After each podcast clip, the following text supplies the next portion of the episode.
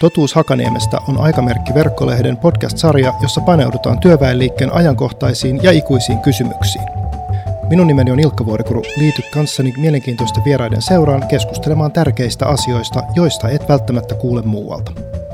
Millaisista asioista ammattiliitoissa keskustellaan juuri nyt ja mitkä ovat tässä ajassa sellaisia konkreettisia asioita, joilla on iso merkitys niin ammattiliittojen jäsenille kuin heidän työsuhteilleen? Aiheesta ovat keskustelemassa aluepäällikkö Sanna Koskeranta JHLstä, tutkimuspäällikkö Antti Veerto palvelualojen ammattiliitto PAMista ja järjestämiskoordinaattori Kaisa Niskanen Teollisuusliitosta.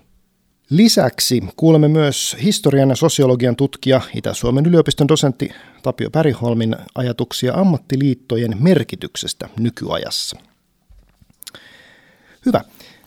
Lähdetään keskustelemaan nyt sitten tällä porukalla, ja meillähän on ajatuksena, tämmöisenä yleisajatuksena, liitolla on asiaa. Ja liittojen asioitahan tietysti nykypäivänä luetaan tuolta mediasta, ja voidaan niitä pohtia kaverikesken, mutta nyt päästään ihan sitten keskustelemaan siitä, että mitkä ovat semmoiset konkreettiset, ikään kuin tässä ajassa ammattiliitoille merkitykselliset asiat, ja löydetäänkö me sieltä sitten jotain semmoista suurempaa punaista lankaa, mikä tänä päivänä ehkä kuvastaa sitä, että mikä on, mikä on ammattiliittojen merkitys.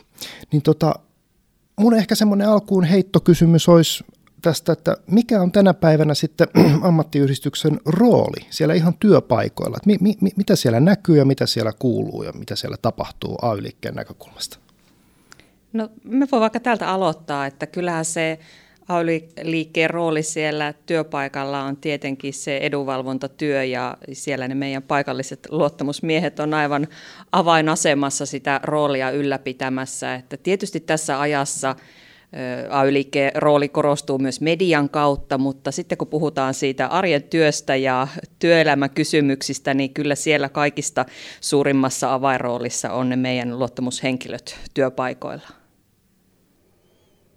Kyllä joo, ja meillä on tehty paljon, paljon tota, miten mä sanoisin, että, että varmaan niin semmoinen 70-lukujen kultainen, kun oli suuret ikäluokat töissä ja jotenkin silloin luotiin ne mallit, niin mä luulen, että nyt se ehkä vähän hakee paikkaansa uudestaan, että millaisia ne luottamusmiehet siellä työpaikoilla on, miten hyvin he osaa ottaa joukot mukaan siihen, kun joukot itse ei enää ole niin kovin välttämättä aktiivisia, jos he kokee, että ei ole heitä koskevia asioita, mutta että kyllä mä, mä luulen, että, että niin kauan kun, kun luottamusmies on sellainen, joka osaa aktivoida sitä omaa porukkaa, niin meillä on myös hyvin, hyvin aktiivinen AY-liike kokonaisuudessa. No miten nyt täytyy kysyä tähän välikysymys, että siellä Teollisuusliitossa olet järjestämiskoordinaattorina. Mitä tämä järjestäminen sitten on? Onko se nyt juuri tätä, että joudutaan vähän eri tavalla opettelemaan uudenlaisia tapoja toimia?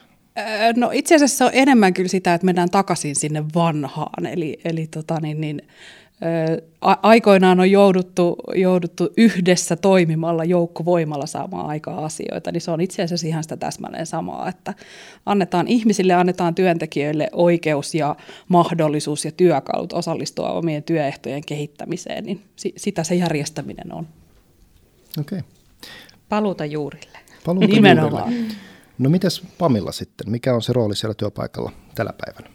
No tässä, tässä tota, kollegat antoi erinomaisia kommentteja, niin on, niin on helppo, helppo yhtyä, että, että kyllähän se, se paljon, paljon, paljon siihen, siihen niin paikalliseen organisoitumiseen kulminoituu ne, ne niin arjen, arjen niin teot ja, ja, ja mahdollisuudet siellä, siellä työpaikoilla.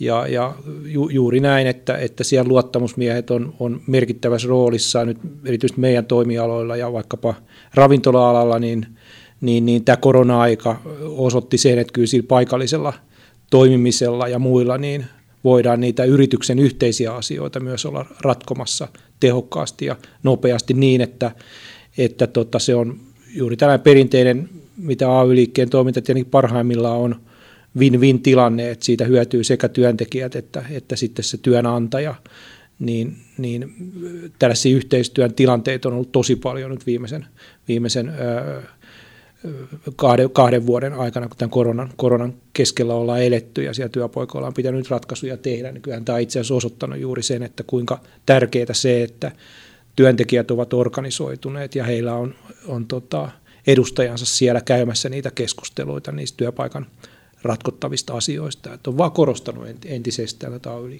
tärkeyttä. Hmm. win-win ja, ja, ja yhdessä tekemisen puhetta. Itselläni jotenkin tuntuu, että välittyy joskus ö, keskusteluissa, siis AY-liikkeen ulkopuolisissa keskusteluissa, sellainen mielikuva, että itse asiassa AY-liikehän ei ole tämmöinen win-win-porukka, vaan että siellä vaaditaan, ja kun puhutaan edunvalvonnasta, niin se on hirveän pelottavaa ja vakava asia, mutta tämmöinenhän nimenomaan taitaa olla, että niin kuin nykyaikaa ehkä ainakin, että eihän tavallaan sitä yksi puoli voi yksistään lähteä viemään, vaan nimenomaan neuvotellen. Mistä tuleekin mieleeni seuraava kysymys?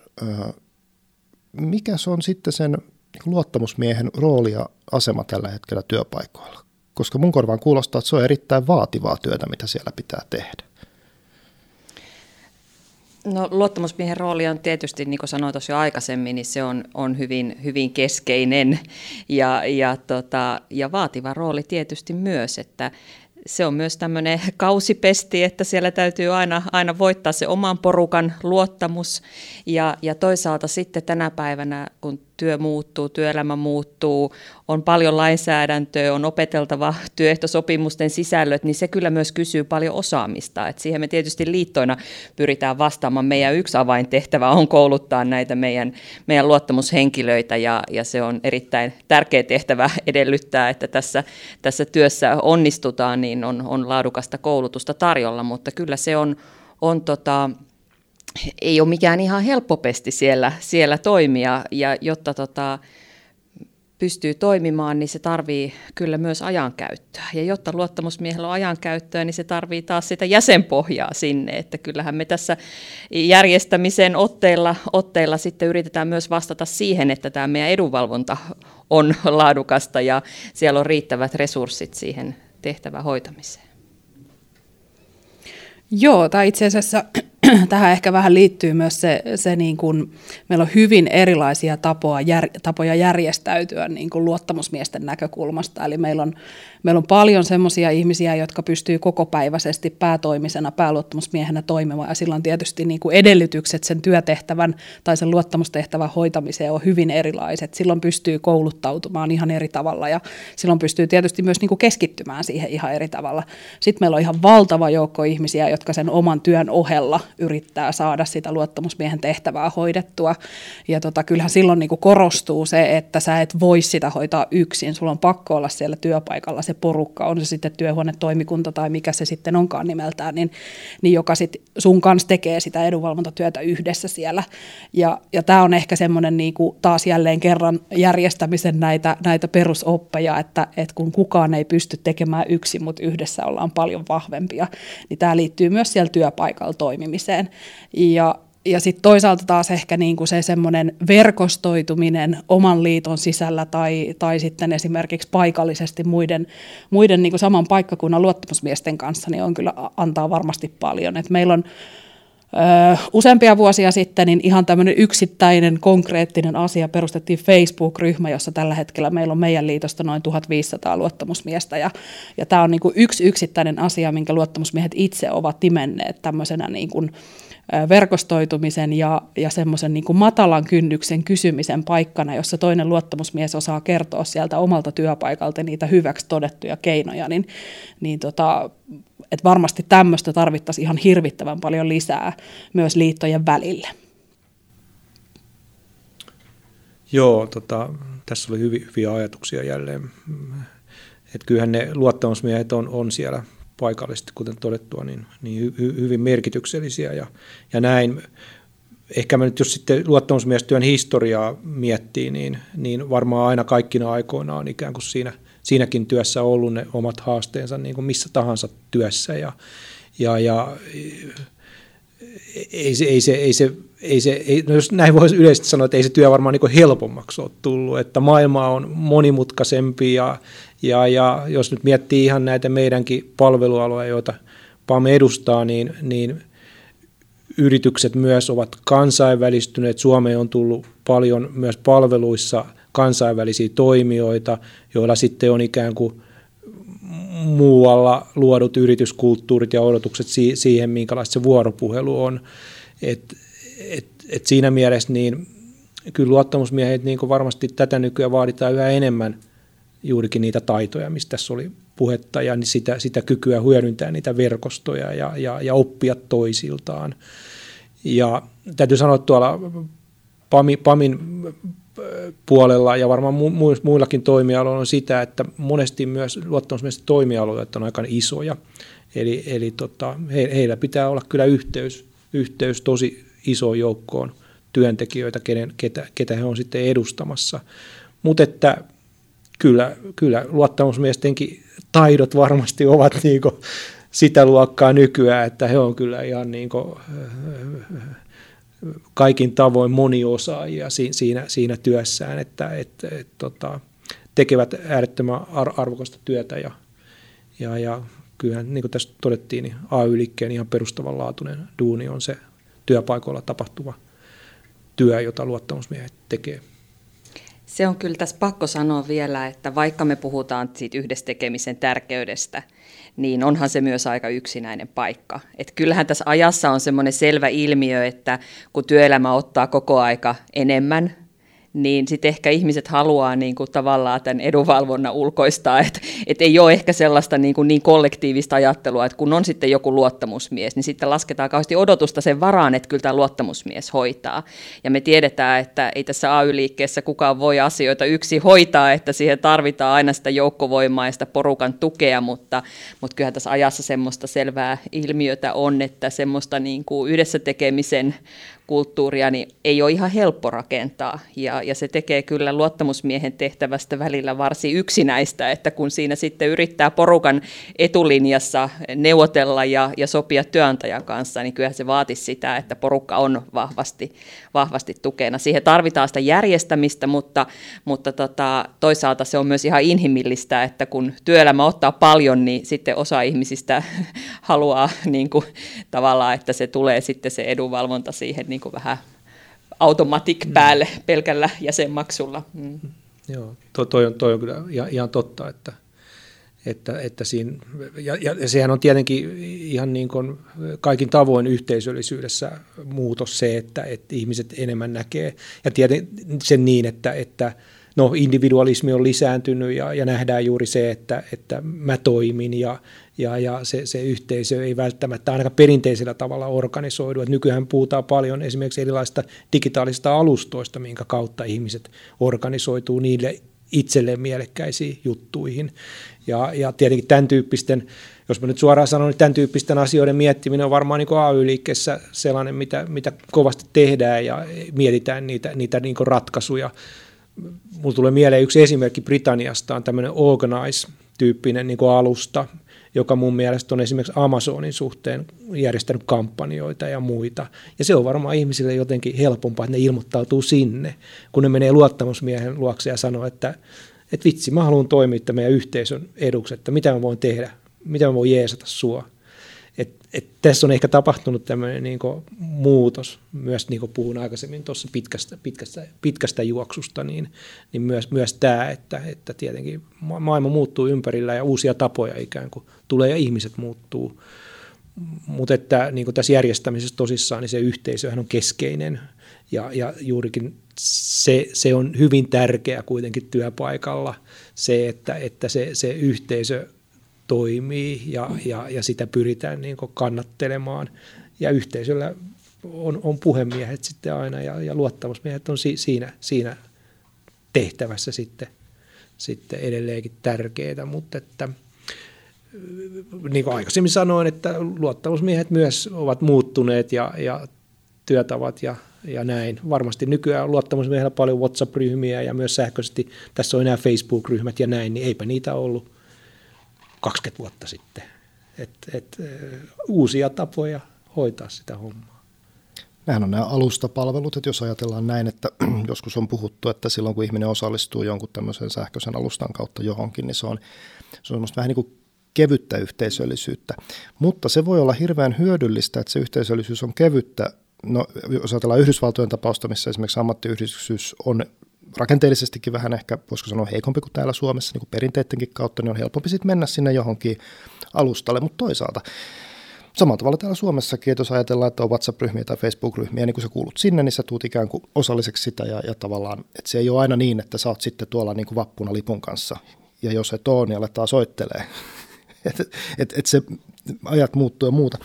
Mutta tota, ollaan puhuttu nyt joukkovoimasta ja järjestä, järjestämisestä ja, ja tota, en tiedä ollaanko puhuttu paikallisesta sopimisesta niin kuin sillä termillä, mutta nyt kysyisin ehkä, että ennen kuin mennään noihin niin kuin ikään kuin teidän liittokohtaisiin keskusteluteemoihin, missä, missä puhutaan sitten niistä, niin mitkä on sellaiset asiat, mitkä tässä niin kuin joukkovoiman näkökulmasta sähköistää ihmiset liittymään liittoon siellä teidän, teidän aloilla? Että mikä on se teema, jonka sinne luottamusmiestä joku voi tuoda, joka sitten heti herättää, että nyt, nyt lähtee.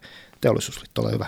No joo, itse asiassa me ollaan tehty sieltä jostain 2013 vuodesta lähtien järjestämistyötä ja, ja se niin kuin, varmaan se ydinkysymys siinä on se, että se liitto liiton merkitys siellä työpaikalla muuttuu aktiivisemmaksi ja osallistavammaksi. Sitten niin kuin, se teema voi olla parhaimmillaan se, se nousee sieltä työpaikalta itsessään, että mikä heille on siellä sellaista, mikä, mitä he haluaisivat kehittää. Mutta toki kyllä esimerkiksi nyt vaikkapa nämä viimeaikaiset meidän teskierrokset ja, ja työehtosopimus ylipäätään on ollut sellainen, niin kuin siellä mennään siellä ammattiliiton toiminnan ytimessä ja niiden työehtojen ytimessä. Että tota, et kyllä niin kuin se, silloin vaan kun ollaan siellä, niin kuin kaikki muu riisutaan pois ja puhutaan yleissitovasta työehtosopimuksesta, niin kyllä se on tällä hetkellä ollut meillä se kaikkein ehkä niin kuin aktivoivin asia. Et se, se on vaan tietysti niin kuin sitten meidän tehtävä on, on löytää se tapa ja kanava ja, ja se viesti, millä se kerrotaan ihmisille niin, että se on heidän ymmärrettävissä, että mistä tässä loppuviimeeksi on kyse. Mutta kyllä se on niinku semmoinen, sieltä tulee tällä hetkellä kyllä meillä niinku ne oikeastaan ne semmoiset niinku kovimmat tulokset siitä, että, että mikä aktivoi ihmisiä. Niin historiaa tässä ei oikein auta tuudittautua siihen, että kaikille olisi itsestään selvää, että mitä ammattiyhdistysliike on tässä historiasaatossa tehnyt, että se ei tänä päivänä ole todellakaan itsestään selvää, vaan, vaan luullaan, että nämä, nämä edut, joita meillä työehtosopimusten kautta on, niin ne olisi jotenkin tullut automatik.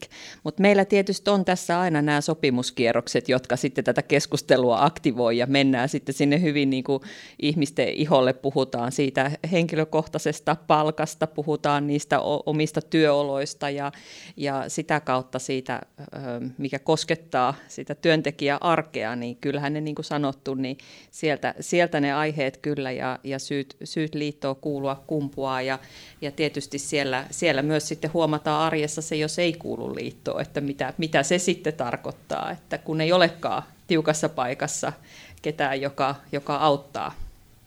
Hmm. Joo, kyllähän varmaan tällaisia aika fundamentaalisia juttuja on tyyliin työehtosopimukset ja työehdot, mitkä niin sitten ihmiset virittää siihen, että, että hetkinen, meillä ei olekaan itsestäänselvyyksiä näihin liittyen, mitä tulee palkkaan ja, ja, ja tällaisiin taukoihin ja, ja näin poispäin. Että, et, et, se, on, se on just näin ja tietenkin, tietenkin niin teollisuusliiton kohan, niin pakko kysyä itse asiassa, että kun te, te kuitenkin nyt on ollut sitten niin, että on tullut eikö vaan enemmän niitä yrityskohtaisiakin sitten, kun työnantajapuoli teki niitä uusia linjauksia ja ja näin sen, sen, sen oman toimintansa suhteen, niin, niin onko se sitten jotenkin entisestään virittänyt sitä työehtojen merkitystä se, että niitä on lähetty sitten enemmän ty, työpaikkakohtaisesti, yrityskohtaisesti mikä se niin humina sen suhteen on? Joo, joo on, onhan se. Ja varmaan oli tarkoituskin, että mä vähän, vähän kuvaan se hetken niin. päästä tarkemmin, että niin. mitä kaikkea siinä on tapahtunut. Mutta kyllä, silloin kun mennään sinne niin kuin ytimeen, joo, just näin, just niin näin. se liikuttaa. Joo, ja sitten se tulee tosi lähellekin ihmistä ikään kuin, että hetkinen, kyllä. että me ollaan nyt sopimassa siitä. Mm. Että et, nämä on kyllä siinä mielessä mielenkiintoisia havaintoja ja ikään kuin sitten – sitten, että mihin tämä tulevaisuus ikinä meitä viekin niin työehtojen sopimisen osalta, niin, niin, niin tässä nyt piirtyy kuvaa siitä, siitäkin. Mutta samalla tietysti ö, kysyy paljon osaamista sieltä Juuri sinne paikallistasolle näin, joo, ja kysyy ehkä myös sitten sen liittotoiminnan painopisteen siirtämistä. Että jotenkin joo. näen tässä nyt, että meillä on ehkä sellaiseen niin kuin 90-luvun keskusvetoseen jossain kohtaa tässä vähän palattu ja, ja nyt pitäisi kyllä keskittää sitten niitä voimia sinne lähelle, lähelle niitä luottamusmiehiä, lähelle sitä paikallistoimintaa, koska siellä sitä osaamista tulevina vuosina kysytään oli sitten kysymys teollisuusliitosta tai julkisten ja hyvinvointialojen liitosta tai palvelualojen ammattiliitosta, niin kyllä se tuki tarvitaan siellä, siellä tota arjessa. Ja tässä on varmasti myös liitoilla miettiminen tietysti toiminnassa muutenkin tulevaisuuden haasteisiin, mutta erityisesti tähän niin kuin paikallisen sopimisen haasteeseen ja mihin, mihin tota resursseja ja tukitoimia tarvitaan. Me voidaan tässä ihan nyt vaivatta siirtyä sitten tähän teemaan. Kaisa Niskanen Teollisuusliitosta, kerropas nyt, että olet täällä, niin ollaan aikaisemmin keskusteltu siitä, että tässä niin kuin yleissitovien työsopimusten niin kuin rapautumisesta nyt vähintäänkin, eli metsäteollisuushan on, on tästä nyt sitten ollut irtautumassa, ja tämä liittyy laajemmin, niin kuin tässä nyt puhuttiin juuri tähän niin kuin työnantajapuolen uudelleenorganisoitumiseen, näin niin kuin hienosti sanottuna. Mitä, mitä tämä nyt sitten teille käytännössä tarkoittaa niin kuin jäsenten kannalta ja teidän oman toiminnan kannalta? Joo, no siis käytännössä se tarkoitti sitä, että, että tota niin, niin, kun syksyllä 2020 metsäteollisuus ilmoitti, että eivät enää neuvottele yleissitovia työehtosopimuksia kenenkään kanssa, niin käytännössä koski siis sekä paperiliittoa että, että meitä, että, että muitakin ammattiliittoja, jo, joilla tota, niin, niin työehtosopimuksia heidän kanssaan oli me oltiin täysin uuden tilanteen edessä, kun ei ollut, ollut niin kuin mahdollisuutta edes niin kuin neuvotella enää asiasta, että voitaisiko tehdä kuitenkin se yleissitova työehtosopimus, vaan sieltä ikään kuin yksipuolisella ilmoituksella näin lähti ikään kuin se koko niin kuin suomalaisen sopimusyhteiskunnan perimmäinen ajatus, miksi tässä halutaan turvata, turvata tota niin, niin, jonkinnäköinen yhteiskuntarauha joka paikassa ja, ja sitten tietysti jouduttiin pohtimaan melko, melko uusiksi koko se niin kuin homma. Ja tota, tarkoittaa siis sitä, että me ollaan ö, pit, pitkään pohdittu strategisia linjoja siitä, että miten me saa, saadaan tämä homma hoidettua. Meillä on siis 10 000 työntekijää Saha- ja Vanari-tehtailla mekaanisen metsäteollisuuden sopimusalalla ja, ja tota, semmoinen reilu 200 yritystä – joiden kanssa sitten tota, jollain tavalla piti organisoitua niin, että miten me hoidetaan tämä homma kotiin, että kaikki, kaikki alan työntekijät pääsee yleissito tai, tai heitä, heitä tota, niin, niin koskevan työehtosopimuksen piiriin, miten me teollisuusliittona turvataan, että me ollaan edelleenkin siellä, siellä niin jäsenten työehtoja turvaamassa. Ja sitten tietysti ensimmäinen asia oli se, että meidän pitää kartoittaa, että kenen kanssa me ollaan tekemisissä. Miten me voidaan jotenkin saavuttaa, millaisilla strategisilla keinoilla, miten me voidaan saavuttaa sellaisia sopimuksia, jotka ikään kuin ei ainakaan mene alle sen, sen edellisen mekaanisen metsäteollisuuden yleissitovan työehtosopimuksen kanssa. Luotiin strategia, tehtiin etenemisjärjestys, millä tavalla tässä on järkevää toimia, missä, niin kuin, missä ikään kuin käydään ne suurimmat taistelut, missä meidän kannattaa, mihin meidän kannattaa laittaa paukkuja ja meidän 14 hengen järjestämisyksikkö kokonaisuudessaan on nyt vuoden verran tehnyt, tehnyt mekaanisen metsäteollisuuden yritysten kanssa ja tietysti erityisesti nyt sit meidän näkökulmasta niiden luottamushenkilöiden kanssa. Eli, eli käytännössä on tarkoittanut sitä, että, että yritys kerrallaan meidän niin kuin sisäisesti sovitun järjestyksen mukaisesti, niin, niin tota, neuvottelijat neuvottelee työnantajapuolen kanssa, siellä on mukana meidän pääluottamusmiehet. Me ollaan pyritty niin kuin kasvattamaan sitä liittoorganisaatio siellä työpaikalla niin, että, että tota, heillä on mahdollisimman hyvät, ikään kuin, niin kuin hyvät mahdollisuudet aktivoida se oma porukka siellä. Toki tehty paljon, paljon, paljon jäsenhankintaa ja pyritty lisäämään sitä tietoisuutta siitä, että mistä tässä koko hommassa on kyse. Ja, ja aika monessa tapauksessa niin, niin me ollaan se tietopankki myös yrittäjälle. Eli, eli yrittäjätkään ei ole ollut niin kuin kärryillä siitä, että mitä tässä oikeastaan tapahtuu.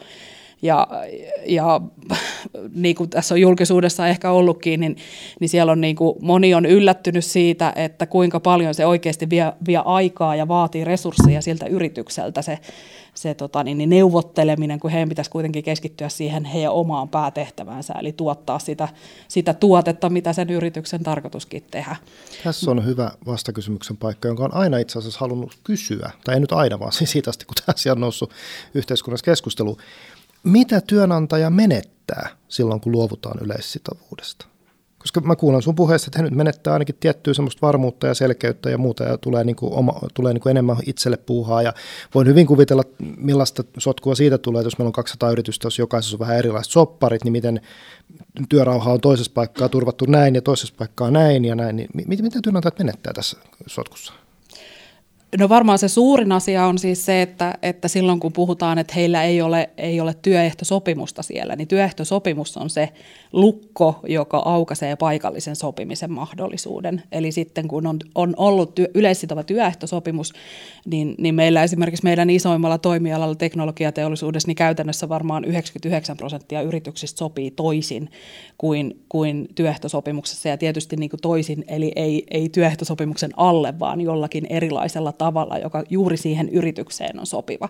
Ja nyt tietysti sitten, kun sitä työehtosopimusta ei ole, niin silloin ei ole mahdollisuutta sopia toisin, eli silloin ikään kuin mennään, mennään sen mukaan, mitä laissa on kirjattu. Ja tämä oli oikeastaan semmoinen ensimmäinen asia juuri, mitä, mitä silloin viime keväänä tehtiin, että, että tuotettiin sellainen materiaali yrittäjille ja yrityksille käyttöön, että ymmärrättekö, mikä tässä muuttuu että tämä on, tämä on teidänkin etu, että te sovitte teollisuusliiton kanssa sen työehtosopimuksen, koska silloin teillä on mahdollisuus sopia näistä asioista. Mitenkäs sitten JHL PAM, kun tämä leviää teidän aloille, vai onko se jo kuinka pahasti levinnyt? Mikä, mikä on teidän vastauksena nyt sitten yleissitovuuden rapautumiseen? No kyllähän tämä tietysti paikallinen sopiminen on tietenkin levinnyt, että on järjestelyvara eriä, mitä siellä pitäisi luottamusmiesten paikallisesti neuvotella. Ei tietenkään tässä mittakaavassa vielä, mitä, mitä teollisuusliiton esimerkki kuvaa, mutta niin kuin sanottu, niin kyllä se tarkoittaa sitä, että painopistettä sinne paikalliseen osaamiseen täytyy, täytyy jo tota keskittää. Joo, joo tota, No, jossain määrinhän me, meilläkin on, on niin yrityskohtaista sopimusta, sopimista jo olemassa, kun tuota, meillä on runsaasti talokohtaisia työehtosopimuksia olemassa. Tässä nyt voi sanoa vaikka, että esimerkiksi kansallisteatterille meillä on, meillä on oma työehtosopimus ja, ja operaan ja, ja näin poispäin. Et ni, niitähän on ollut, ollut maailman sivu- ja paikallista sopimista, kuten tässä, tässä todettiin, niin on, on tehty aika paljonkin ja, kyllä noissa meidän työehtosopimuksissa on muistaakseni alun toista sataa erilaista kirjausta, jotka mahdollistaa paikallisen sopimisen. Meidän luottamusmiehistä tuossa tehtiin pari vuotta sitten tutkimus, niin yli 60 prosenttia oli ollut tekemässä jotain paikallista sopimista ja itse asiassa yli puolet näki, että paikallista sopimista pitäisi lisätäkin et, et, et, ja, ja, ja niin kuin, että hyviä kokemuksia oli. Mutta ne ongelmat, just mitä siellä sitten tuli esille, niin liittyi liitty juuri, juurikin niin tietoon, tiedon saantiin esimerkiksi. Ja sitten ihan siihen osaamiseen, myös niin sen työnantajapuolen osaamiseen, että ei sitä asiaa tunneta, että sitä voitaisiin jotenkin, jotenkin niin tuloksellisesti sitten tehdä.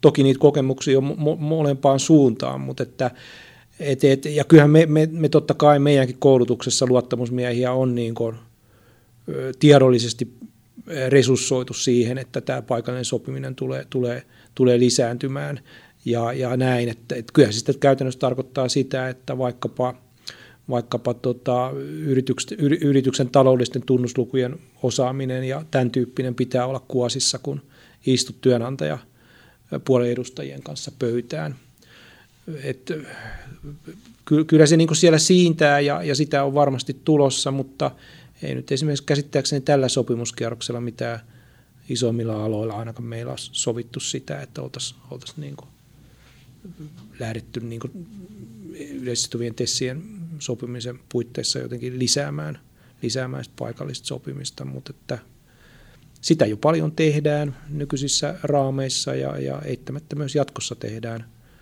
katsotaan nyt sitten, että miten nuo työnantajaliitot, minkälaisia ratkaisuja ne tekee, että niin kuin tässä teollisuusliiton kohdalla, niin, niin, niin siellähän tehtiin sitten järjestelyisiä päätöksiä siellä toisessa päässä ja, ja niin, niin, niin sitten reagoidaan ja, ja näin, mutta noihin on hyviä, hyviä, hyviä niin viestejä, mitä, mitä teollisuusliiton puoleltakin tulee, että, että mennään sitten niin. Eli tässä on käynyt niin, että ammattiyhdistysliike niin kuin aina niin on reagoinut ajan tilanteisiin. Ja voisi ehkä karrikoiden sanoa, että työnantajapuoli on ollut auttamassa uuden ammattiyhdistysliikkeen syntyessä, kun on jouduttu reagoimaan ja jouduttu niin kuin vaikuttamaan uudella tavalla ja näin. Katsotaan, mitä käy, mutta nyt, nyt tota, ää, Sanna Koskeranta ää, JHLstä, ää, olet nostanut tämmöisenä liittokohtaisena asian, nyt puhuttiin tästä yleissitovuudesta, niin tota, mun täytyy itse asiassa lukea tästä paperista, että mä, mä niin kuin en mene solmun näiden sanojen kanssa. Eli vuoden 2023 alusta lukien vastuu sosiaali- ja terveydenhuollon pelastustoimen järjestämistä siirtyy kunnilta ja kuntayhtymillä 21 hyvinvointialueelle. Ja tota, hyvinvointilauden alueiden aloittaessa tukipalveluiden, kuten siivous- ja ruokapalveluiden yllä leijuu yksityistämisen uhka. Tämä on nyt, te, teillä on tämmöinen tärkeä, merkittävä asia.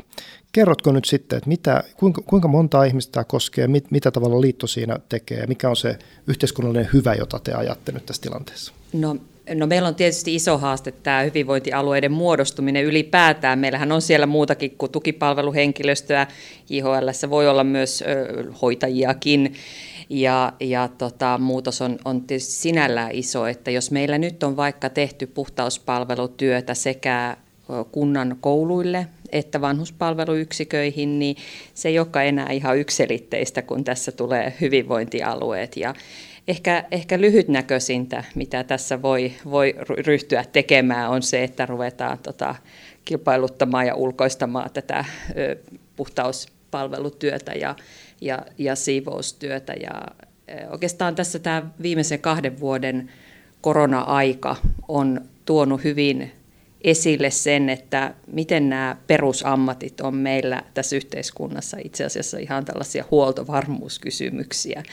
Että tota, kun, kun pidetään nämä ydintoiminnot omissa näpeissä niin sanotusti, niin voidaan luottaa siihen, että myös tällaisissa yhteiskunnan kriisitilanteissa asiat saadaan hoitumaan ja, ja myös nämä tukipalvelut pelaa.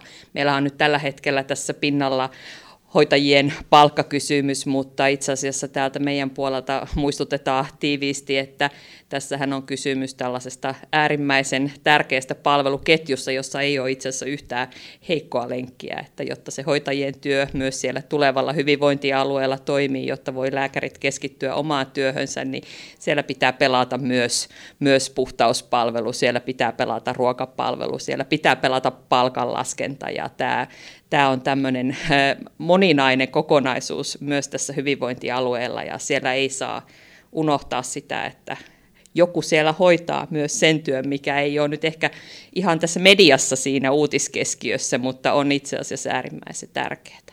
Kuntien näkökulmasta voi myös todeta sen, että ainahan meillä kuntataloudessa on tiukkaa, ja jos ajatellaan, että haetaan säästöjä sillä, että tukipalveluita yksityistetään tai yritetään sieltä löytää, niin se on itse asiassa aina se työntekijän palkka sellaista, joka jää monesti siihen omaan kuntaan. Niillä palkoilla ei paljon reissata pitemmälle, eli myös niin kuin tällaisen verokertymän näkökulmasta myös hyvin, hyvin lyhytnäköistä toimintaa. Eli tota, ehkä, ehkä sellaisella viestillä, että huoltovarmuuskysymys ja itse asiassa siellä ihan, ihan kaikki, kaiken ytimessä on, on tämä perustyö.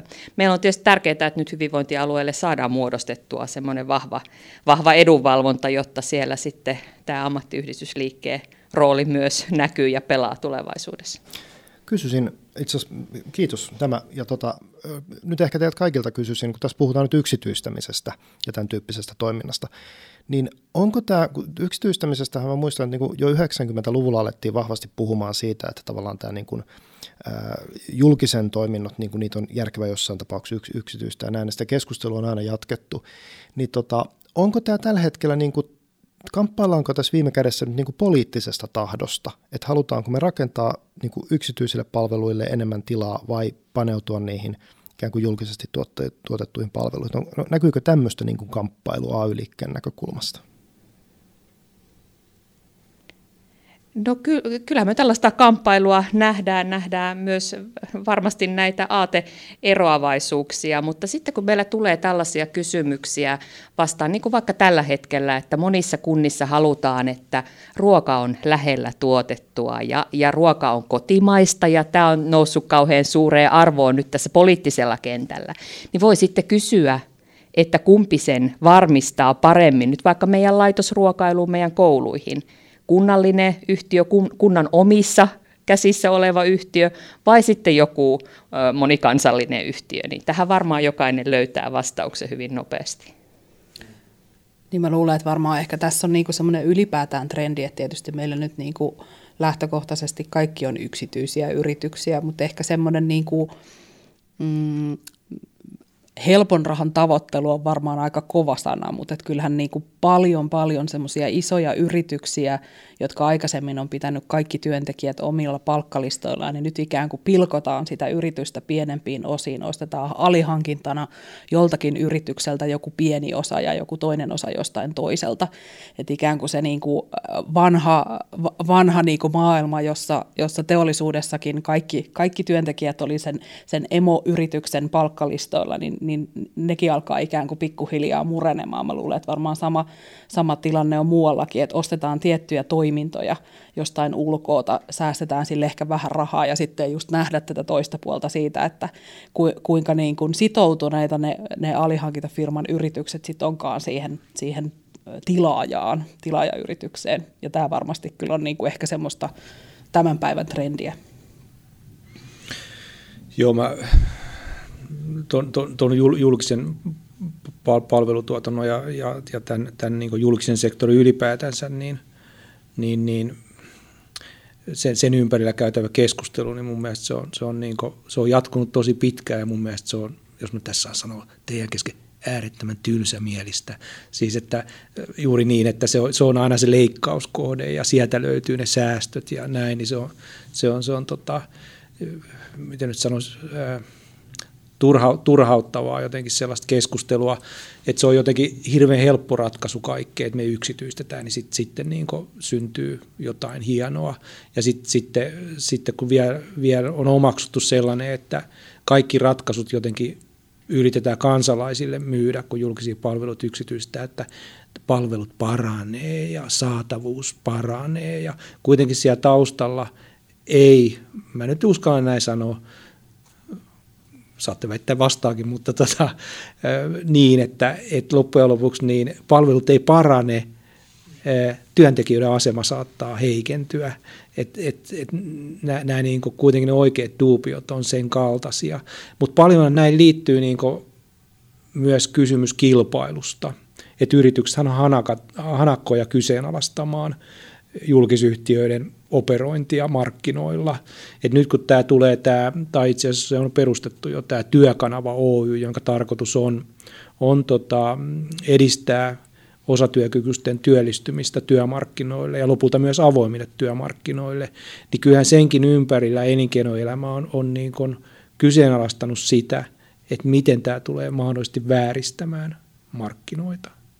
Et, et, et, mi, mitä tämä tulee aiheuttamaan ongelmia – avoimilla markkinoilla työskente- toimiville yrityksille. Tämä keskustelu on aina niin tällaista, tiedättekö te, että, ja, ja, ja, ja sitten jos mä nyt oikein olen ymmärtänyt, niin eihän Suomessa esimerkiksi julkinen sektori mitenkään vaikkapa Ruotsiin verrattuna niin ole mitenkään poikkeuksellisen mittava. Mutta se on jotenkin semmoinen niin poliittisesti helppo syntipukki, josta on helppo lähteä niin leikkaamaan. Tämä niin on jotenkin se, minun mielestä se, se, niin se, se niin kokonaiskuva kuitenkin, kun mietitään. Et tässä, ja politiikkaan tämä vaikuttaa tosi paljon. Musta vielä siitä, että edellisellä hallituskaudella niin, niin silloinen hallitus oli esimerkiksi hyvin mittavasti yksityistämässä työomapalveluita. Siis se oli niin se prioriteetti, miten ne palvelut jatkossa organisoidaan. Ja nyt me tehdään sitten niin, että me siirretään niitä kuntien hoidettavaksi.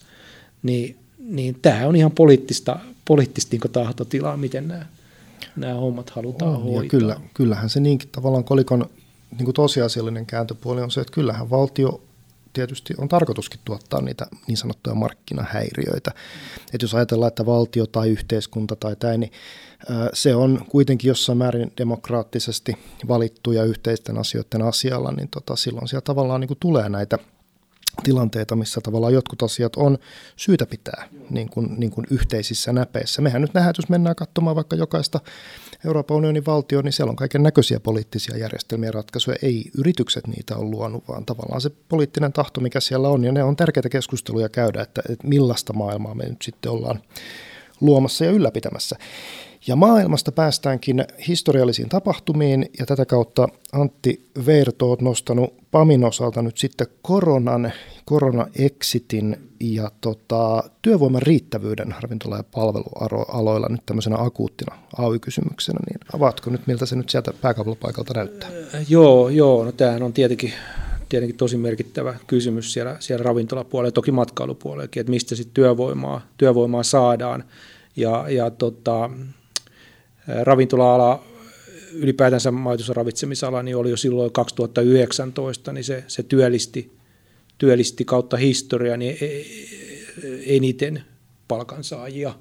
palkansaajia ja tota, no sitten, sitten korona kun tuli 20 kevät, niin määrä droppasi kyllä tosi hanakasti, tuli nämä, nämä tota, poikkeus, poikkeus tota, lait, lait, ja sitten, sitten myöhemmin tässä korona-aikana näitä rajoituksia, alalta on tosi paljon siirtynyt sitä vanhaa työvoimaa uusiin, uusiin töihin.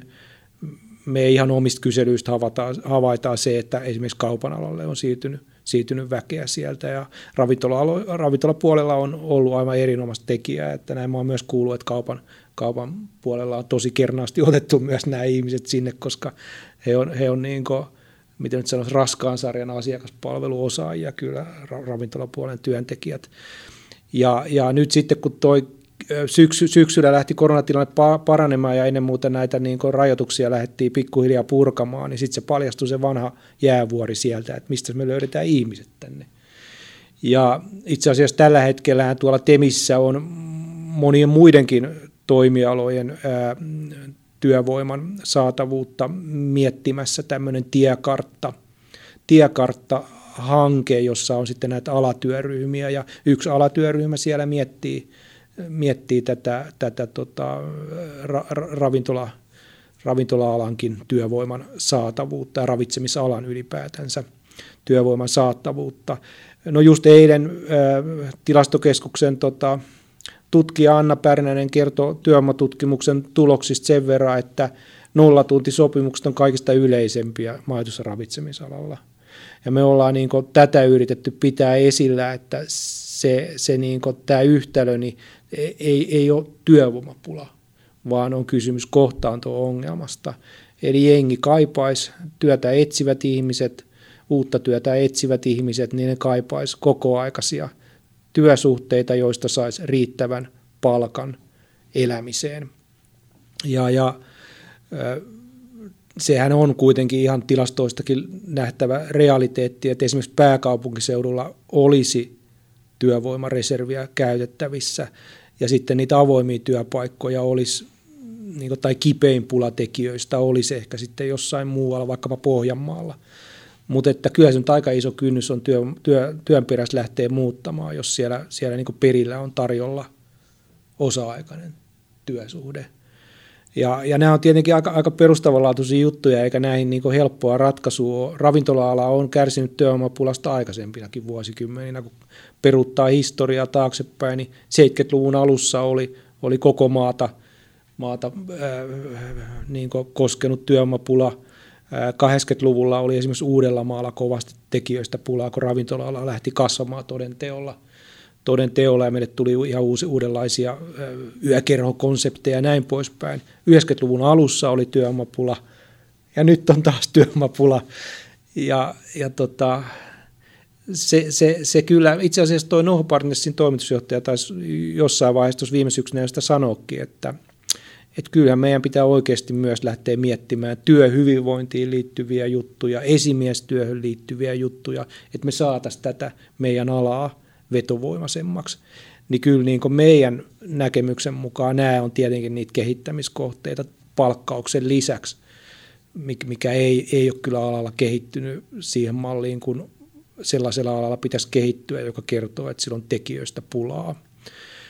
Ja, ja tota, nämä on sellaisia juttuja, mihin pitäisi kiinnittää huomioon. Katsotaan, mihin se tiekartta ryhmä sitten päätyy niissä niin suosituksissa, että minkälaiset asiat pitäisi esillä olla. Paljon puhutaan siitä, että työperäistä maahanmuuttoa pitäisi lisätä ja, ja monilla alueillahan on näitä työlupalinjauksia tai anteeksi saatavuusharkintalinjauksia tehty siten, että tota, ravintola-alan tehtäviä on siellä sellaisissa ammateissa, joihin sitä työvoimaviranomaisen saatavuusharkintaa ei sovellettaisi, eli, eli käytännössä työnantaja voisi lähteä sitten rekrytoimaan suoraan ulkomailta tekijöitä EU- ja ETA-alueen ulkopuolelta niihin avoimena oleviin tehtäviin. Mutta että keinot on monet ja, ja, ja, ja soisi tietenkin niin, että, että näitä edellä mainittuja ominaisuuksia alalla, eli palkkausta, esimiestyötä ja työhyvinvointia – kehitettäisiin. Sanotaan vielä sen verran, että kun itse tilastoja jonkin verran seuraa, niin kroonisin pula tekijöistä on ravintola-alalla pikaruokapuolella. Se on vähän sama homma kuin tuolla myyntipuolella krooninen, krooninen pula on puhelinmyyjistä. Se ehkä silleen niin kuin, ehkä saa miettimään just sitä, että – mistä ne, mistä ne johtuu ne syyt, että niihin ei niin jengiä, jengiä löydetä. Ja tietenkin, no nyt menee vähän yleisemmälle puolelle, mutta aina, aina niin rupeaa, rupeaa tota miettimään, että jahas, tässä se ratkaisu taas löytyy, kun puhutaan siitä, että, että sosiaaliturva on liian, liian, tota, liian antelias ja ansiosidonnainen on liian antelias – sitä voi vaan miettiä, että jos on pieni palkka, niin kuinka antelias se työttömyysturvakaan voi olla silloin, että et, et, et ei se nyt ihan hirveästi tarvitsisi työnantajan pinnistellä, että se maksaisi sellaisen palkan, että se sen ylittäisi sen, sen, sen, sen työttömyyden ajalta saatavan etuuden. Et, et näihinkin on olemassa sellaisia helppoja ratkaisuja siis, eli, eli, eli elinkeinoelämä esittää sosiaaliturvan leikkaamista ja maahanmuuton lisäämistä – ja mitä se heiltä vaatii, nämä ratkaisut? Itse asiassa toi työn merkityksellisyys hän niin kuin jotenkin tässä ajassa korostuu. Mm. Teet ihan mitä tahansa, niin se korostuu. Ja silloin tullaan just siihen kysymykseen, niihin työolokysymyksiin, siihen hyvää johtamiseen, siihen hyvää työilmapiiriin. Joo, ja niitä pitäisi nimenomaan sieltä toiselta puolelta kysyä. Eihän tämä ole pelkkä palkkakysymys. Ei, Joskin ei. tämä nollatuntisopimus on kyllä oikein yksi irvikuva, että jokainen voi ihan itse miettiä, että jos se nolla sinne paperi piirretään ja oottelet sitten kotona, että milloin osuu mm. työvuoro ja milloin ei, niin, niin tota, eihän sellaista arkea pysty kukaan ihminen, ei yksin asuva eikä perheellinen niin kuin tässä ajassa, kun hinnat nousee, niin hoitamaan. Mutta se työn merkityksellisyys, se tulee sitä kautta, että siellä on, on toisella puolella myös osaamista hoitaa sitä työjärjestelyä, johtamista ja hyvän työilmapiirin luomista kyllähän on varmaan jossakin vaiheessa. Tässä kun nyt kuuntelen tavallaan ja tota, ollaan käyty, käyty näitä teidän nostamia teemoja esiin, niin kyllähän niin kuin selvästi niin kuin AY-liikehän on, on nimenomaan tämmöinen ehkä win-win tyyppi. Ja tavallaan, jos ollaan työntekijän puolella, niin jos ajatellaan, että työntekijä, työntekijä voi hyvin ja on tyytyväinen ja tulee toimeen, toimeen tuota palkallaan, niin tota, sehän väistämättä heijastuu sit varmasti yrityksen niin kuin, tilanteeseen. Kyllä mä luulisin, että jossakin kohtaa – tulee myös ilmiöitä, joissa tavallaan huomataan, että hei, tämähän on kilpailuvaltti, jos halutaan niitä työntekijöitä. Ö, olen joskus kuullut eräältä rekrytointikonsultilta, joka konsultoi erästä, erästä yritystä, joka palkkasi muistaakseni kokkia. Ei tahtonut löytyä, sitten tämä konsultti varovasti aloitti keskustelun niin, että, tota, että tätä palkkaa, että jos me vähän pistettäisiin tähän enemmän, niin sitten alkoi seuraavalla viikolla tulee työhakemus. että se on hyvin, hyvin konkreettinen juttu, että kun ihmiset laskee, että okei, että, että mä saan ton verran, ton verran jää käteen, ja tota, sillä pitäisi tulla toimeen. Niin tota, ilman muuta nä, näinhän se menee. Ja Voisipa vielä sanoa Ole yhden, hyvä, yhden, yhden, yhden tähän, tähän liittyen, että tietenkin tämä korona-aika oli äärettömän niin kuin, ö, poikkeuksellinen siinä mielessä, että itse asiassa toimialalta – joutui jengiin sitä varten hakeutumaan muihin töihin, että viranomaiset määräsivät näitä rajoituksia. Mm. Ja, ja tota, yritykset on saanut kyllä tukea. Ja, ja, ja sinällään se on tärkeää, että yr, yr, yritykset niin selviäisi siitä. Mutta mut sitten tämä porukka, joka on ollut pitkään lomautettuna ja sitten joutunut työttömäksi, niin, niin tota, hehän on niin kuin joutuneet ikään kuin vastoin, ta, niin kuin aina monesti työttömyydestä puhutaan, että se on sun valinta. Että sä, sä itse katon näin, niin teet, toimit näin, niin ei, ei tule työttömyyttä. Mutta tässä se oli niin kuin määritelty se heidän tilanteensa jostain muualta, niin täytyy sanoa, että se on kyllä vähän turhauttanut, että loppujen lopuksi niitä ihmisiä ei ole mitenkään erityisesti tuettu. Ja, ja, ja, ja se on vähän häirinyt. Me ollaan kyllä sitä esitetty, esitetty valtiovallan suuntaan, että näin olisi toimittu siinä, mutta ei, ei, ei, ei sitä ole tullut. Ja tietenkin sitä voisi vois niinku miettiä, että miten takas voisi saada jengiä sinne, niin ollaan myös sitä, sitä esitetty, että tulisi tämmöinen niinku työllistämisen tuki, jolloin, jolloin, jolloin jos ihminen palaa sinne, niin yritys voisi saada siihen, siihen sitten julkiset puolelta jeesiä niihin palkkakustannuksiin, että se, se niin syntyisi se työsuhde u- uudestaan. Että eihän nämä yrityksetkään lähestulkoon kaikki niin ole missään hyvässä kuosissa tämän, tämän kaiken jälkeen, että selvähän se on, selvähän se on mutta että kyllä se, kyllä se niin on ollut tietenkin vähän silmiinpistävää, että, että tota, ne, ne työntekijöiden riskit, mitä ne tässä ikään kuin ylhäältä annettuna ovat joutuneet elämässään ottamaan, myymään, myymään tota, käyttämään säästöjä, myymään, myymään varallisuutta. Ne tarinat on tosi lohduttomia, mitä ihmiset on meille kertoneet.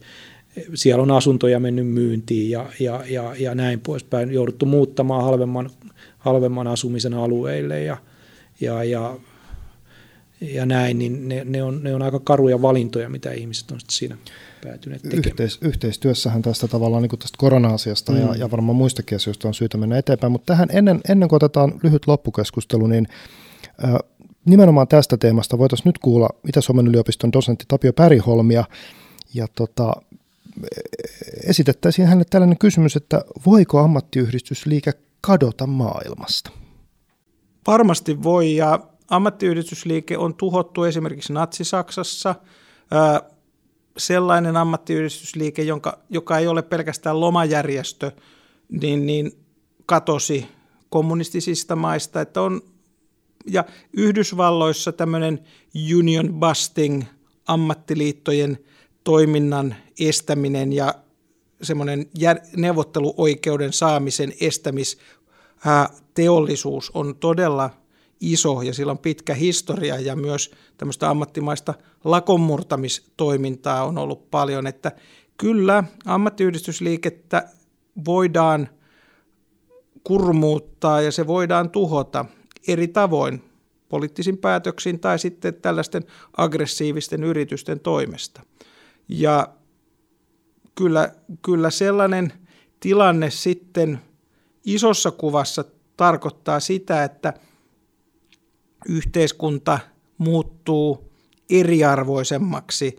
Työnantajien yksinvalta tarkoittaa myös yhteiskuntapolitiikan erilaisuutta. Ihan hiljattain on ö, yhteiskuntapolitiikka-lehdessä julkaistu tällainen vertailu, jossa vahvan ammattiyhdistysliikkeen maat keskimäärin yleensä ovat myös tasaisemman tulonjaon maita.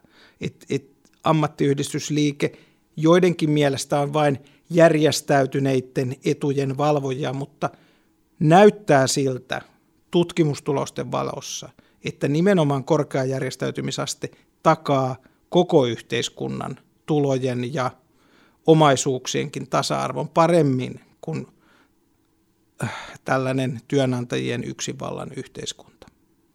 Suomessa on mahdollista, niin kuin missä tahansa maan, maailman, jos ammattiyhdistysliike lähtee liian rajusti haastamaan y- yhteiskuntajärjestelmää ja työnantajia ja saa sitten perusteellisesti turpaansa, tai vaikka se olisi kuinka myötäsukainen, vastuullinen, mutta jos työnantajat ja poliittiset voimat ovat sitä mieltä, että sekin on liikaa, niin, niin on mahdollista, että ammattiyhdistysliike lyödään lättäjalaksi. Esimerkiksi nyt ää, UPM 10 ei edes neuvottele toimihenkilöittensä kanssa. Se neuvottelee tai on tehnyt työehtosopimustarjouksen vain paperiliitolle. E, ja, ja teollisuusliiton kanssa se on tehnyt sopimuksen, mutta Proon kanssa ei edes neuvotella, puhumattakaan sitten ylempien toimihenkilöiden kanssa.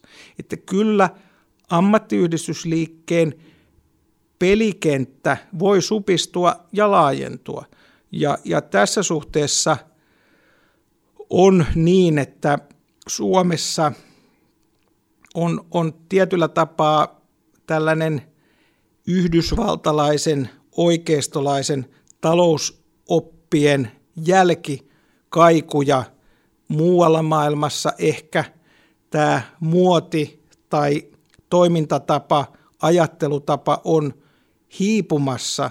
Ja nähdään myös se, että työntekijöiden järjestäytyminen ja työntekijöiden itse valitsemien to- toimihenkilöiden, luottamushenkilöiden, työsuojeluvaltuutettujen kanssa yhteistoiminnassa työnantajatkin saavat paitsi työrauhaa, niin myös työmotivaatiota ja pääsevät paremmin selville niistä epäkohdista, jotka työntekijät kokevat epäkohdiksi. On, on monenlaisia mahdollisuuksia ajaa työntekijöiden ja työnantajien etuja yhteiskunnassa. Esimerkiksi nyt Saksassa on sellainen tilanne, että kun ammattiyhdistysliike on melko heikko, varsinkin pienipalkkaisten hotelli- ja ravintola-alan kaupan siivoojien osalta, niin siellä sosiaalidemokraatit, nykyinen liittokansleri, on lähtenyt ajamaan minimipalkkasäädöksiä. Ja siellä on aika raju korotus tulossa, 12 euroon nostetaan minimipalkka siellä. Ja, ja tämä on kanssa, että kun työnantajat kuvittelevat, että ikään kuin palkkoihin ei enää puututa, vaan heille tulisi yksinvalta sanella työehdot, niin tässä suhteessa useissa maassa työnantajat on joutunut pettymään. Yhdysvalloissakin on minimipalkkasäätelyä ja myös työaikasäätelyä, syrjinnän kieltoa, erilaista lainsäädäntöä. Eli Ruotsi on ehkä äärimmäinen esimerkki siitä, jossa lainsäädäntöä on tähän mennessä ollut vähän ja sopimista paljon, mutta Suomi on ollut pitkään sellainen, että monet asiat on ikään kuin kahteen kertaan päätetty, että ensin neuvotellaan sopimuksia, sitten pannaan se lakiin, tai jos se on laissa, niin se laitetaan vielä työehtosopimukseen, jotta se voidaan sen lain rikko, työnantajan lain rikkomiset voidaan käsitellä työtuomioistuimessa eikä yleisissä tuomioistuimissa. Että tämmöinen kaksoisvarmistus kuvaa myös tietyllä tapaa suomalaisen ammattiyhdistysliikkeen epäilyksiä työnantajien aikeita ja luotettavuutta kohtaan. Ja tämä kaksoisvarmistus on Suomessa. Meillä on lomalakeja ja kuitenkin lomista säädöksiä myös työehtosopimuksissa. On selvää, että tällaista tyytymättömyyttä ja pettymyksiä puretaan nykyisessä sosiaalisen median maisemassa niin, että yrityksille voi tulla mainehaittaa, rekrytointihaittaa ja työvoimapulan oloissa se voi olla raskaskin isku mutta sellaiset kunnolliset voimankoitokset ei synny pelkästään sosiaalisessa mediassa, että aikoinaan oli joku Facebook-yleislakko, jossa oli 100 000 peukuttajaa ja paikalle tuli 100, alle 100 ihmistä ja kolme koiraa. Eli, eli ei tämä, ja varsinkin tällainen ää, uuvutuskamppailu, joka UPM 10 ja paperiliiton välillä on menossa, niin siihenhän ei Jodlin kautta rahoja kerätä, eikä, mutta on totta, että ammattiyhdistysliikkeen niin kuin syntyvaiheissa on tällaiset yllättävät työtaistelut lähteneet liikkeelle ja Lontoon satamatyöläiset sai sata puntaa Australiasta rahaa, että on myös mahdollista, että syntyy hyvin niin kuin hämmästyttäviä tapoja reagoida työnantajien ja, ja aina on sekin riski ja sekin mahdollisuus, että työntekijät äänestää jaloillaan, lähtevät vain kävelemään, muuttavat maisemaa, vaihtavat maata. Eurokriisin aikana niin Liettua ja Latvia menettivät väestöä niin, että hurina kuuluu, että, että ei, ei ihmiset ole kaikki ainakaan niin avuttomia, etteivät he jonkinmoiseen vastarintaan tai reagointiin kykenis, jos olot heidän mielestään on sietämättömät. Ja hän oli dosentti Tapio Bergholm, käytiin siinä monenlainen tunneskaala läpi ammattiyhdistysliikkeestä.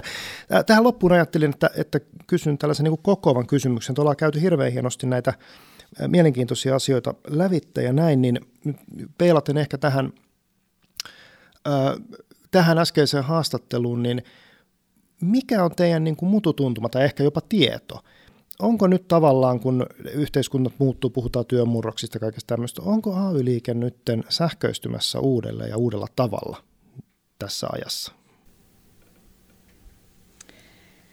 No ehkä tässä ajassa tietysti nämä ydinkysymykset tulee eri tavalla ihmisten iholle. Ja oikeastaan se, mikä tästä nyt äsken, äsken kuulusta nousi itselle päällimmäisenä mieleen, niin, niin tämä päivän sana turvallisuuskysymys, niin kyllähän meillä tässä yhteisen sopimisen äärellä, kun ollaan, niin on pitkälti kysymys myös, myös sisäisestä turvallisuudesta ja yhteiskuntarauhasta. Siitä, että meillä tässä niin kuin jokainen työssä käyvä voi kokea tulevansa oikeudenmukaisesti kohdelluksi, voi kokea pärjäävänsä sillä omalla, omalla palkallaan. Ja, ja sehän meillä on tässä AY-liikkeen niin kuin edunvalvontakysymyksenä. Ja jos meillä tämä romuttuu, niin, niin sitten voidaan myös kysyä, että mikä se on tämä yhteiskunnan tila, mikä se on tämä meidän sisäisen turvallisuuden tila sitten jatkossa. Joo, tämä on kyllä, mulla, tämä on niinku suoraan, suoraan tuota työpöydällä, tämä meidän mekaanisen metsän, kutsumme sitä operaatiopuuksi. Kaikki tuo, mitä, mitä tuota, niin, niin Tapio tuossa äsken, äsken kuvasi, niin me ollaan siis pystytty omalla omalla työllämme, sillä meidän niin kuin, työpaikkojen aktiivien kovalla työllä 10 prosenttia nostettu yhden sopimusalan järjestäytymisastetta, eli, eli huikea saavutus tässä maailmassa. Siellä on täsmälleen tällaista tapahtunut, että ihmiset äänestää jaloillaan, ne lähtee samaa duunia tekemään semmoiseen firmaan, missä oikeasti kohdellaan työntekijöitä oikeudenmukaisesti ja sillä palkalla tulee toimeen. Ja tämä jotenkin niin kuin, kyllä mä niinku koen, että tässä se meidän vaan niinku se tulevaisuus on. Et meidän pitää vaan, eh, ehkä me, me ollaan ehkä vähän niinku huonoja sanottamaan näitä asioita. Ja, ja ehkä just mitä, mitä Sanna sanoi tuossa aikaisemminkin siitä, että miten jotenkin niinku historian havinaa, niin, niin meidän pitää pystyä jotenkin näyttämään se tässä päivässä, mitä se tarkoittaa, kun me, me to, ollaan yhtenäisenä joukkona. Me ollaan se porukka, joka turvaa ne turvalliset työehdot, sellaiset, joilla pystyy tulla toimeen ja elättää sen perheen ja vähän vielä joskus harrastamaankin ja lomailemaankin jotain. Joo, joo. E, ky- kyllähän se näin on, niin kuin tuossa Tapio Päriholm toteskin, niin, niin Suomi tuntuu vähän tässä tulevan suorastaan jälkijunassa niin kuin tässä tällaisessa ö, yhteiskunnallisessa ajattelussaan sen suhteen, että meillä edelleenkin on tällaisia voimia, jotka näkisivät tällaisen niin hyvin, hyvin niin ultra uusliberalistisen niin näkökulman kautta tänä AY-liikkeen asemaa, että, että siitä, siitä jotenkin pitäisi päästä eroon, mutta että kuitenkin se on enemmän, enemmän niin muualla jo sen, sen suuntaan, että nähdään, että siitä on todella ihan kansantalouden hyötyä, että ihmisillä on oikeudet kondiksessa ja, ja, ja mahdollisuus neuvotella palkkoja, palkkoja. Toki, toki sitten, niin kuin hän viittasi tuohon, niin joissain maissa sitten ratkaistaan minimipalkkalakien lakien kautta. Että kyllähän tästä on nähtävissä ja, ja myös tähän turvallisuuteen viitaten, niin, niin muistan lukeneeni joskus tuolta World Economic Forumin tota, sivulta tällaista asiantuntijapohdintaa juuri siitä, että kuinka tämä tämmöinen uusi silppuuntuva työ, jota tapahtuu niin näiden alustojen ja digitalisaation kautta, niin silloin myös tällaisia niin poliittisia ulottuvuuksia. Se, se lisää juurikin sitä epävakautta ja ikään kuin luo pohjaa myös sille, että, että ihmiset on alttiimpia ikään kuin tällaiselle niin kuin populistiselle vaikuttamiselle, mitä, mitä var, varmaan tässä on lähivuosina ihan joidenkin valtioiden toimesta pyritty harjoittamaan suhteessa toisten – maiden niin kansalaisiin, niin, niin, niin kannattaa sille huolehtia, että ihmisillä asiat on kunnossa, niin kuin tässä todettiin, että, että on turvallinen olo, voi käydä töissä, saada sellaista palkkaa, millä voi elää ja, ja elättää myös perhettään, niin, niin, niin siitä se luottamus kyllä syntyy. Siihen on hyvä summata Ja tässä on pakko vielä sanoa, että sitten ollaan jatkuvasti huolissaan myös tästä meidän väestökehityksestä, niin kyllähän se myös, ei pelkästään perheen elättäminen, vaan se, että teet ratkaisun perustaa perheen, liittyy oleellisesti myös siihen, että näetkö vakautta omassa elämässä, näetkö tilanteen sellaisena, että siihen on mahdollisuus, niin ihan, ihan suora yhteys on myös näihin yhteiskunnallisiin haasteisiin näillä kestävillä työoloilla ja oikeudenmukaisella kohtelulla. Kyllä. Tähän voisi ehkä loppuun tiivistää tätä keskustelua.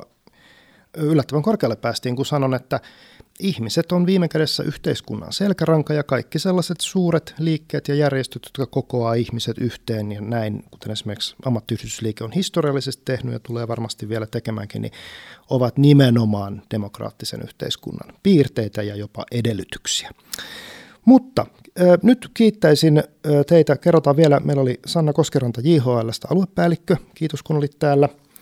Äh, tutkimuspäällikkö Antti Verto PAMista ja tota, Kaisa Niskanen järjestämiskoordinaattori Teollisuusliitosta. Kiitos kun olitte täällä. Kiitoksia. Kiitos. Kiitos. Ja minä olen Ilkka Vuorikuru ja tämä oli Totuus Hakaniemestä.